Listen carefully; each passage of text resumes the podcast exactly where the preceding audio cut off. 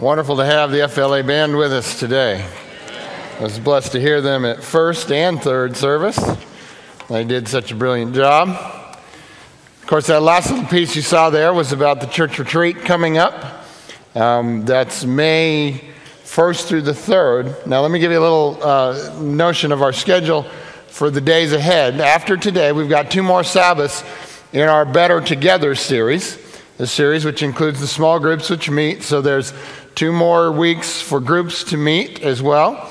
And I hope you've been able to participate and you've been blessed by your participation uh, in those different groups. So, so we've got a little more time to go on that. Um, I won't actually be here next Sabbath.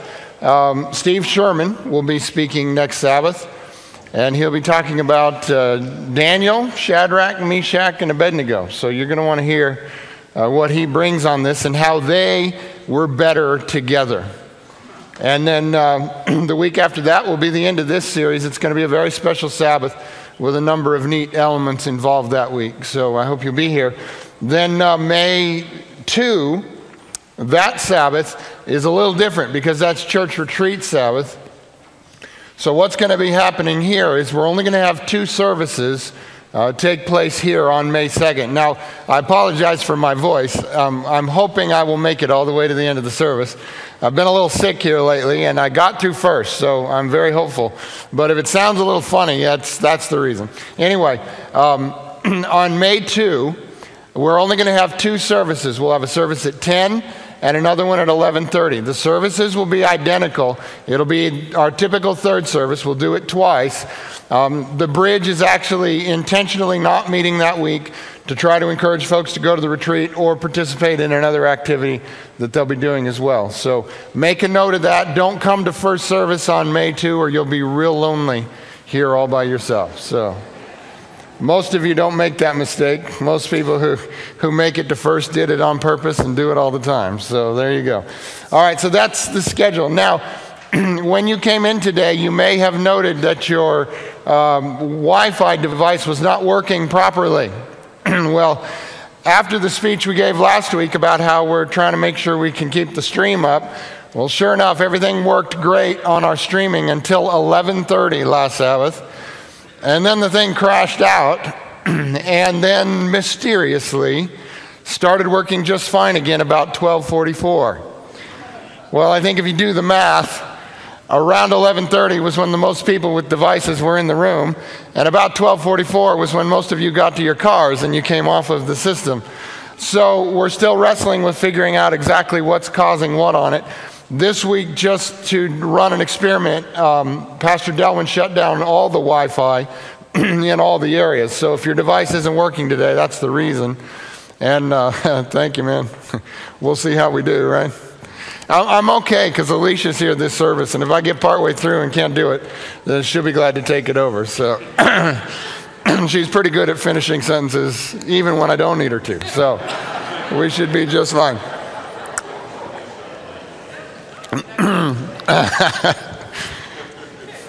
All right. I spilled on myself. Sorry about that. Okay. what was I saying? I can't remember it all. oh, yeah. So the Wi Fi's down. If your device isn't working, that's the reason. We'll see what we can figure out in the days ahead uh, to try to get all of it going again. But that's what we're doing today. Um, okay, so we're part of the, the whole theme for the year is engage. This idea of, of engaging, engaging in ministry, engaging in our relationship with the Father, engaging with each other. And, and this particular series focuses on better together. We're better when we're engaged with each other, better together. And so, you know, you see the gears each week and never know for sure where they're going to be. It's been kind of a crazy month, so all the different things they've been all over. I thought Kirk did a good job coming up with a new idea for this week. So, uh, but it really makes the point. You can have all kinds of power, but if it's not engaged, it's not going to get anything done. And so, uh, this is a church that has a lot of power, and we want to get engaged. And part of that each week is we're giving you a chance uh, to meet someone that's a member of the church and often we've chosen someone that's uh, very appropriate or, or very nice or, or that we're very proud to have up front, but this week we've chosen someone else. This week we've chosen Mark Offenbach, and so we want to go ahead and ask him to come up here right now. Sorry. Okay, um, Pastor Barb told him he had to stick real closely to the script, so I'm sure he will. yeah, where is it? Right. Mark is married to Cindy. They have two adult children, Adam and Aaron. He's a dentist by profession. There's always something a little funny about people that go into dentistry. I'm just, yeah. And uh, so he's a dentist. He's been a member here since 1972, actively involved in the Sabbath school class that meets in my office. And they do a nice job getting in and out of there. He's a part of the AV team, very often seated right up there. A part of Ezekiel's Wheels, the Forest Lake Church Motorcycle Club. And we're so pleased to have you here today. Thank you. For us all to get to know you a little better. So here we go. Question number one Tell us five things we would see when we walk through the door of your home. Well, hopefully you'd see some smiling and welcoming faces. All right. You'll see the entryway table with the pictures of my smiling family. Yeah. One wall is a large wall of Florida stone with a fireplace in the living room. And you'll be able to see straight through to our backyard because we have 20 feet of glass on our family room. You can see straight out the back. That was only four. Those four? I think so. Oh, okay. Would, would we say we'd see You'll you see and your wife smiling? you. If we saw, what's that? You'll see a dog comes welcoming There you. you go. You get the dog there as well. They have a lovely house and it's a lovely place and it does. You come in and it's all open in the back. He often hosts when the AV group gets together uh, for their uh, little potlucks and so forth. They often host there and it's a lovely place to go. So, all right. What phrase do you use most often? Well, doing what I do, people are always asking me, is it going to hurt? so I lovingly have to reassure them that I won't feel a thing. You won't feel it. no, I'll be just fine. Thank you. Yeah. Okay. Before you make a phone call, do you ever rehearse what you're going to say and why? Not really on that one. I, God gave me a brain. I know how to use it. I can pretty much talk on the fly. Can, can you do that? Uh, not all of us can. All right. if you could choose anyone, who would? It's on the next page. Oh, who would you pick as a mentor? Well, that's a tough question because none of my friends are perfect. you know, I have friends that I admire their work ethic. I have friends that I admire their humor. I have other friends that I admire their youth and vigor. And I have other friends that I admire their spirituality. So if I could pick and choose pieces of each friend and put together one whole person, that would be the ideal thing. But I don't think anybody on earth is that one person. Yeah, all right, there you go. And number five, what is the best way to make friends with someone? Probably to be a friend yourself. All right, there you have it. Brother Mark, the dentist.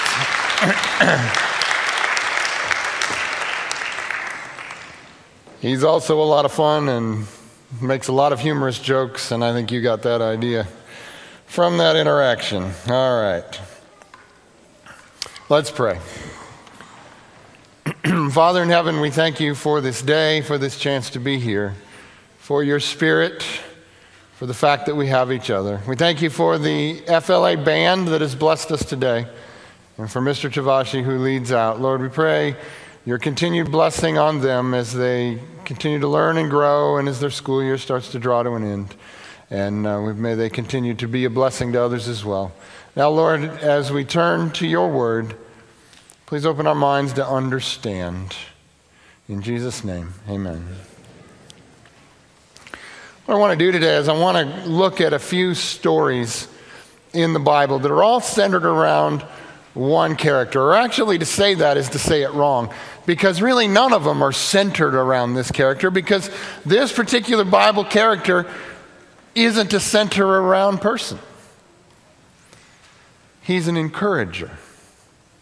An encourager always comes around those who tend to end up at the center, but, but very often the encourager themselves is not the one right at the center.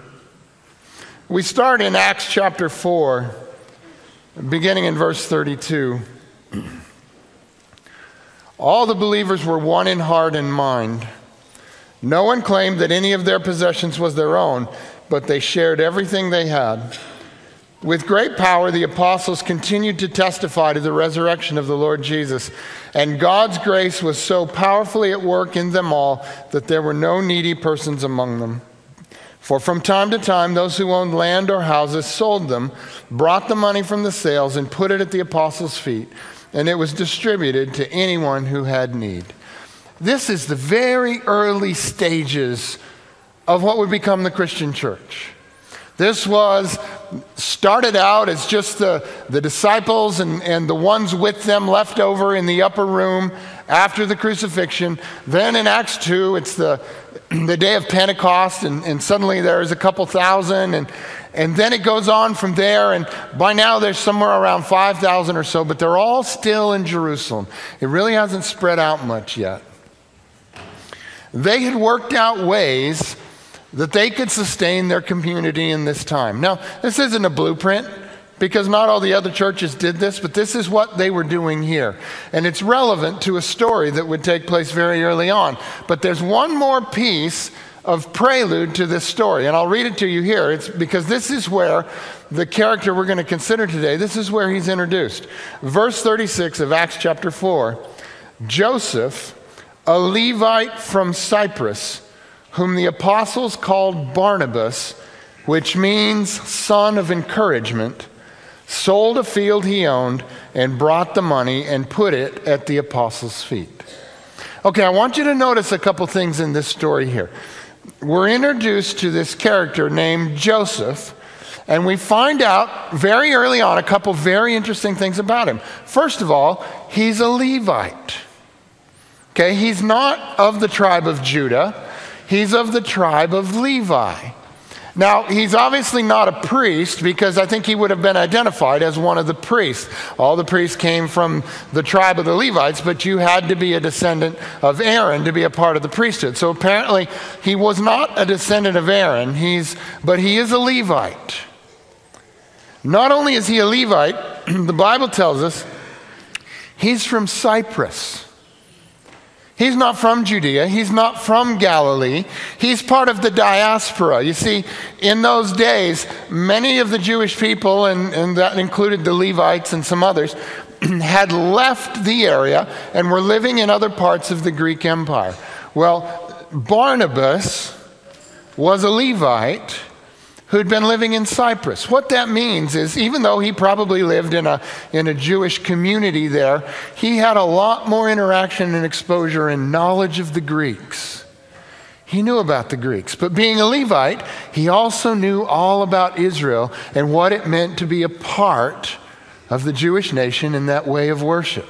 So he's a uniquely qualified person. So Joseph, a Levite from Cyprus, whom the apostles called Barnabas. Have you ever had a nickname? You ever had a name people called you?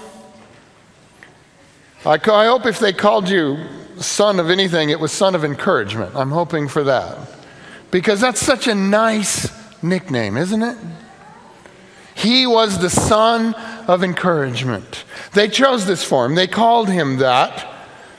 And we see him doing something here in this story that someone like that you would expect would do. So apparently he had some possessions. I don't know that he was fabulously wealthy or anything like that, but he apparently had some possessions and he sold a field that he owned and he brought the money and he put it at the apostles' feet. Now he's not the only one who did this. Yet, for the relevance of the story, because people knew who this guy was, because everyone seemed to think so highly of him, he's used here as the example of someone who did this and then brought the money. Because you know what's going to happen in the very next chapter? We're going to get a not so happy story. We're going to get the story of Ananias and Sapphira, who are going to want to be considered the same way Barnabas is but they themselves are not actually committed to the cause quite the same way he is.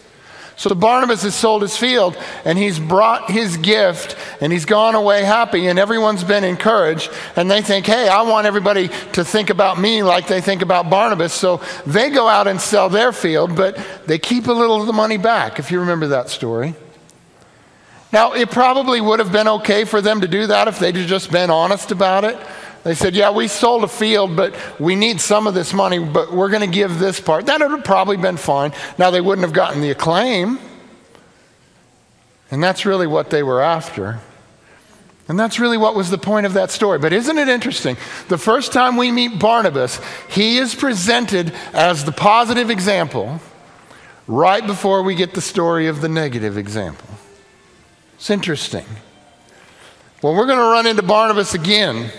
The next time we're going to find him is going to be in Acts chapter 9. Now, Acts chapter 9 tells the story of a man named Saul. And this man named Saul was a persecutor of the, of the believers in Jerusalem.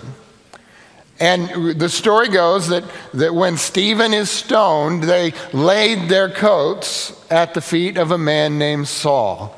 And after this, Saul begins a systematic persecution of the Jewish people who were believing in Jesus. And so successful is he in this that he gets permission to travel to Damascus now to persecute the ones there and bring them back. So he has orders.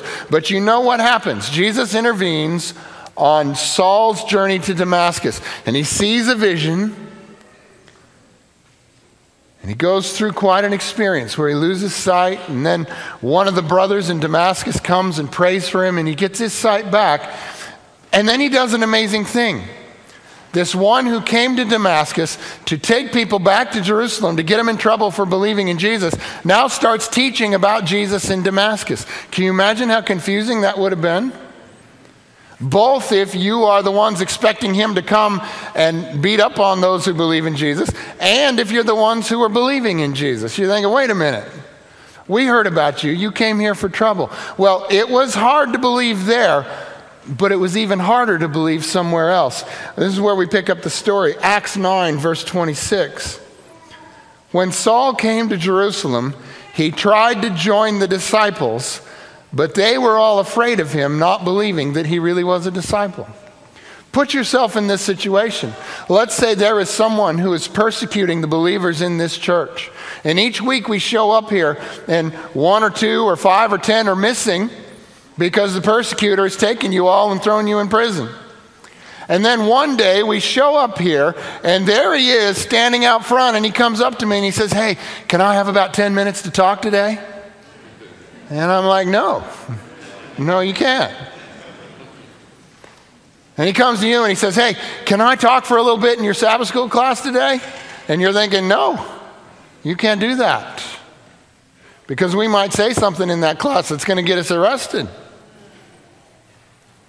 You'd have to wonder. In fact, I'm not even sure we'd let the deacons let him in. I think we might say, don't let that guy in. We might even have family that he'd put in prison. So I think we'd be pretty resistant, wouldn't we? And so when Saul shows up and he comes, the disciples are like, I don't know, I don't think so. And it is at a time like this that someone special has to step up. And this is what we find in verse 27. It says, But Barnabas took him and brought him to the apostles. So apparently, Barnabas said, oh, Okay, wait a minute. I'm going to figure out for sure what's going on with this guy. And it's not written in the word, but I'll bet you what he did was he got in touch with him and said, All right, Saul, tell me your story. Why are you coming around here talking about Jesus? Because last time you were here, you were a persecutor. And so he sits and tells him. And Barnabas is convinced that this Saul is for real. And so Barnabas took him, verse 27, and brought him to the apostles. He told them how Saul on his journey had seen the Lord, and that the Lord had spoken to him, and how in Damascus he had preached fearlessly in the name of Jesus. Barnabas took a chance for this guy. So Saul stayed with them and moved about freely in Jerusalem, speaking boldly in the name of the Lord. He talked and debated with the Hellenistic Jews, but they tried to kill him. Then the believers learned, when the believers learned of this, they took Saul down to Caesarea and sent him off to Tarsus. So the first time we see him associated with Saul is that Saul's trying to join the believers, but it took somebody with the standing and the authority and the respect of Barnabas to reach out to him, befriend him, and bring him into the group. An outsider always needs someone to reach out and bring them into the group. Now, we're going to hear about Barnabas again The next time is in Acts chapter 11. And what we find out here, we begin in verse 19. It says, Now those who had been scattered by the persecution that broke out when Stephen was killed traveled as far as Phoenicia, Cyprus, and Antioch, spreading the word only among the Jews. What happened was after Saul's persecution began, the, the believers, many of them got driven out of Jerusalem and they went away. But instead of going away and forgetting about Jesus, they went away and they told the Jews everywhere they went about Jesus. And so the church began to spread, just like Jesus said it would. It would start in Jerusalem and then Judea and then Samaria and then the ends of the world. Well, here it was. but to this point, it was still happening among the Jews. But now watch this in verse 20. This is Acts 11, verse 20. Some of them, however, men from Cyprus and Cyrene, went to Antioch and began to speak to Greeks also, telling them the good news about the Lord Jesus. The Lord's hand was with them, and a great number of people believed and turned to the Lord. So, what you've got now is some of these believers, they've gotten out of Jerusalem, they've gotten out there with the people, they've told the Jews about Jesus, but then one of them said, Hey, let's tell the Greeks. That's the kind of crazy idea you only have once you get out of Jerusalem. It's hard to have that idea if you stay too close to the center. But you get out there, and all of a sudden, this story of Jesus seems so good, you just tell it to some Greeks, and crazy thing happens. They start believing. Well, of course, news like this travels. Verse 22 News of this reached the church in Jerusalem, and there isn't a parenthetical there, but I suspect it said, and they were a little nervous about it all. And they sent Barnabas to Antioch. Now, Barnabas isn't described as one of the leaders of the church or, or one of, you know, he's not James, he's not Peter, he's not one of the disciples. Yet, when there was an issue that needed someone with a good judgment, the church went and found Barnabas. And I think it was particularly him that they sought after because did you notice the ones who began spreading to the Greek the word about Jesus came from Cyprus? And Barnabas came from Cyprus. They knew that he knew. He may have known the people, but he knew they knew their culture. They knew the Greek culture. So they sent him to Antioch. Verse 23 When he arrived and saw what the grace of God had done, he was glad and encouraged them all to remain true to the Lord with all their hearts. Now, this is awesome. Verse 24. If you could have something like this put about you in the Bible, that would be wonderful. It says, He was a good man, full of the Holy Spirit and faith, and a great number of people were brought to the Lord. Now, it's possible that what this means is he was a good man, full of the Holy Spirit and faith, and as a result of his preaching, a great number of people came to the Lord. But it doesn't specifically say that, does it? It says he was a good man, full of the Holy Spirit and faith, but then it says, and a great number of people were brought to the Lord. You know what I suspect? I suspect the explosion that was taking place wasn't because the great speaker Barnabas had arrived, but rather because Barnabas the encourager had arrived. And Barnabas the encourager was going to those men who came from Cyprus and saying, You guys are doing a great job. And I can see the Spirit of God at work in what you're doing. Keep doing it. And going to the ladies and saying, you, you, you, women are doing a fantastic work here.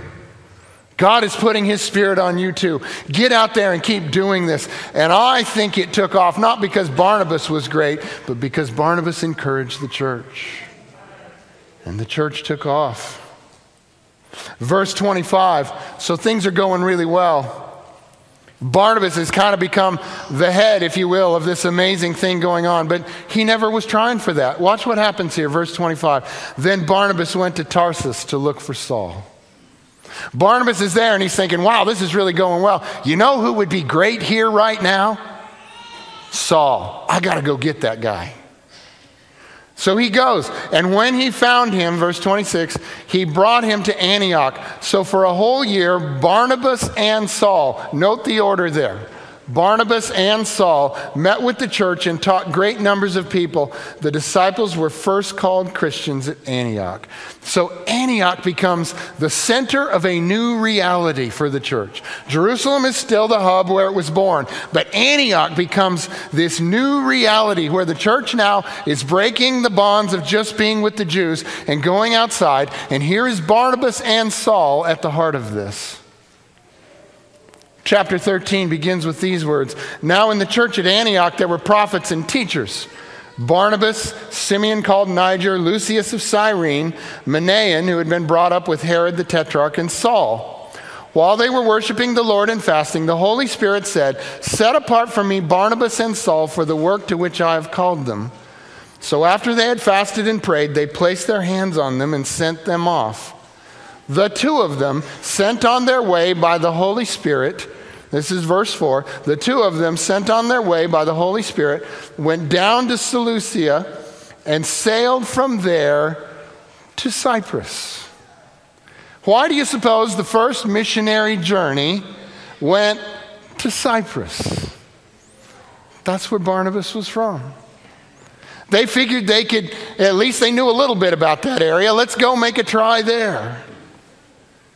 When they arrived at Salamis, verse 5, they proclaimed the word of God in the Jewish synagogues. John was with them as their helper. Now, this is not John the Apostle, this is John Mark. Remember this, we're going to come back to him in a minute. They traveled through the whole island until they came to Paphos. There they met a Jewish sorcerer, a false prophet named Bar Jesus, who was an attendant of the proconsul Sergius Paulus.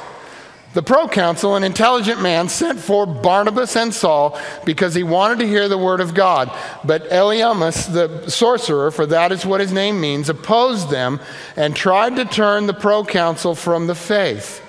Then Saul, notice this verse, then Saul, who was also called Paul, filled with the Holy Spirit, looked straight at Elymas and said, You are a child of the devil and an enemy of everything that is right.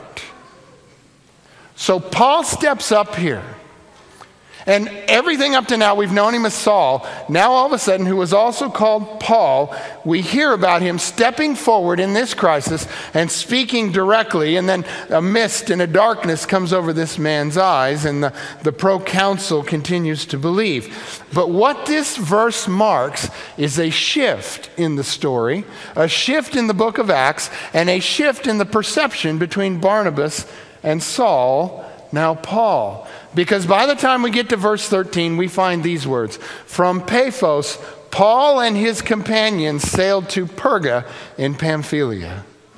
Everything else before this has been Barnabas and Saul, with Barnabas' name first. All of a sudden, it's Paul. You go to verse 42, and you find these words As Paul and Barnabas were leaving the synagogue, all of a sudden, it's turned around. And never again will the name Barnabas be first. It will always be Paul first. Now, there's an awful lot of people who, after working really hard for the Lord and gaining some standing and some in position, and bringing along somebody of quality might be pretty offended if the point came where they're no longer considered the most important part of the team. But that doesn't seem to be a problem for Barnabas. The story will go on, and they will have some amazing experiences. And many Gentiles will come to believe. And the whole crisis of, of Acts 15, the Jerusalem Council, where they're trying to decide what, what do the Gentiles need to do to become believers. Paul and Barnabas will go there together and make the case, and primarily it will now be Paul making the case for the Gentiles. And they will make the decisions at the Jerusalem Council not to require the, the Gentiles to take on all the things of the Jewish law. We'll go down further in that chapter, verse 36 of Acts 15, and we find these words. Sometime later, Paul said to Barnabas, Let us go back and visit the believers in all the towns where we preach the word of the Lord and see how they're doing. They decided it would be a good idea to do some follow up. So Paul says, Hey, Barnabas, let's go back through all those places we went. Let's see how everybody's doing. Verse 37 Barnabas wanted to take John, also called Mark, with them. Barnabas is like, great idea, let's take Mark. But Paul did not think it wise to take him because he had deserted them in Pamphylia and had not continued with them in the work. Here's Barnabas again saying, Great idea, let's bring him along. And here's Paul saying, Nah, we can't count on that guy. Isn't it funny? The one who was on the outside before that needed Barnabas to reach out and bring him onto the inside, now he's on the inside saying, Ah, no, he let us down. He can't come in here. We've got to be careful with that, don't we? After someone has gone out of their way to bring us into the inside, do we then become persecutors of everyone on the outside? Fortunately, Barnabas never changed. Paul said, No, I don't think he should come. He failed us. Verse 39 they had such a sharp disagreement that Paul and Barnabas parted company. Barnabas took Mark and sailed for Cyprus, but Paul chose Silas and left, commended by the believers to the grace of the Lord. And it's at this point that Barnabas disappears from the rest of the book. The rest of the book is about Paul and all the amazing things that Paul will do. There's a couple mentions of Barnabas. He comes up a couple times in a couple of the letters of Paul. But no more mention of his stories. We're not really sure what happened when Barnabas and Mark went to Cyprus. We don't have those details. But there are some interesting things beyond that. Barnabas was an encourager. I don't know if there's others that he encouraged that came along, but I do know of two for sure. One named Saul, who used to be a persecutor, who became Paul, the great evangelist, and one named Mark. Okay, real quick. Name the book of the New Testament that Barnabas wrote. Nah, don't fall for that. He didn't write a book in the New Testament. But he fostered Paul, who wrote most of the New Testament. And he fostered Mark, who scholars believe wrote the first gospel. Barnabas didn't write the New Testament, but he made a place for the people who did. The book of Barnabas was written in the life of Paul. And the book of Barnabas was written in the life of Mark. And they wrote the Bible. This is what encouragers do in the church. Encouragers don't need to be the center of attention. In fact, they generally don't like it. Encouragers come to people who have abilities but are on the outside and give them a hand and bring them in. Encouragers come to people who quit last time and say, you know what, you were young, I think you can do it this time. Encouragers keep giving you another chance. They come and tell you, keep believing. You're really good at that, keep doing it. You know what? You sang beautifully. They build the church from within. Churches desperately need encouragers. Encouragers aren't worried about at the end of the day whether they're going to get a mention, whether their name's going to come first. Encouragers are only worried about the mission of God and the people of God. Barnabas doesn't show up anywhere else in that whole book, but I have a hard time thinking of anybody who played a more important role in the book of Acts than Barnabas. He shows up at so many critical points. Right when the church is starting, right when Paul is coming on board, right when the gospel is going to the Gentiles, as soon as they start the whole missionary enterprise, he is there. But he's not there as the hero, he's there as the encourager. 1 Thessalonians 5, verse 11. Paul would write later in life. Therefore, encourage one another and build each other up, just as in fact you are doing. I wonder if he had Barnabas in mind when he wrote that. 2 Corinthians 13. Finally, brothers and sisters, rejoice. Strive for full restoration. Encourage one another. Be of one mind. Live in peace. And the God of love and peace will be with you. Are you an encourager? If you are an encourager, we desperately need you to engage because we can only be better together if your encouraging voice is coming behind the ones who God is calling to do different works. You don't have to be able to do all the things yourself if God has given you a heart to encourage. To come along someone and say, You can do this. To pick out a young person who you know has ability and give them chances it's mentoring, it's discipling, it's love. It's what encouragers do. And about encouragers, people don't say he was the greatest speaker or she was the greatest singer. They say things like they say about Barnabas he was a good man, filled with the Holy Spirit and with faith. And because of the work he did back here, the church grew and did well. If you're an encourager, we need you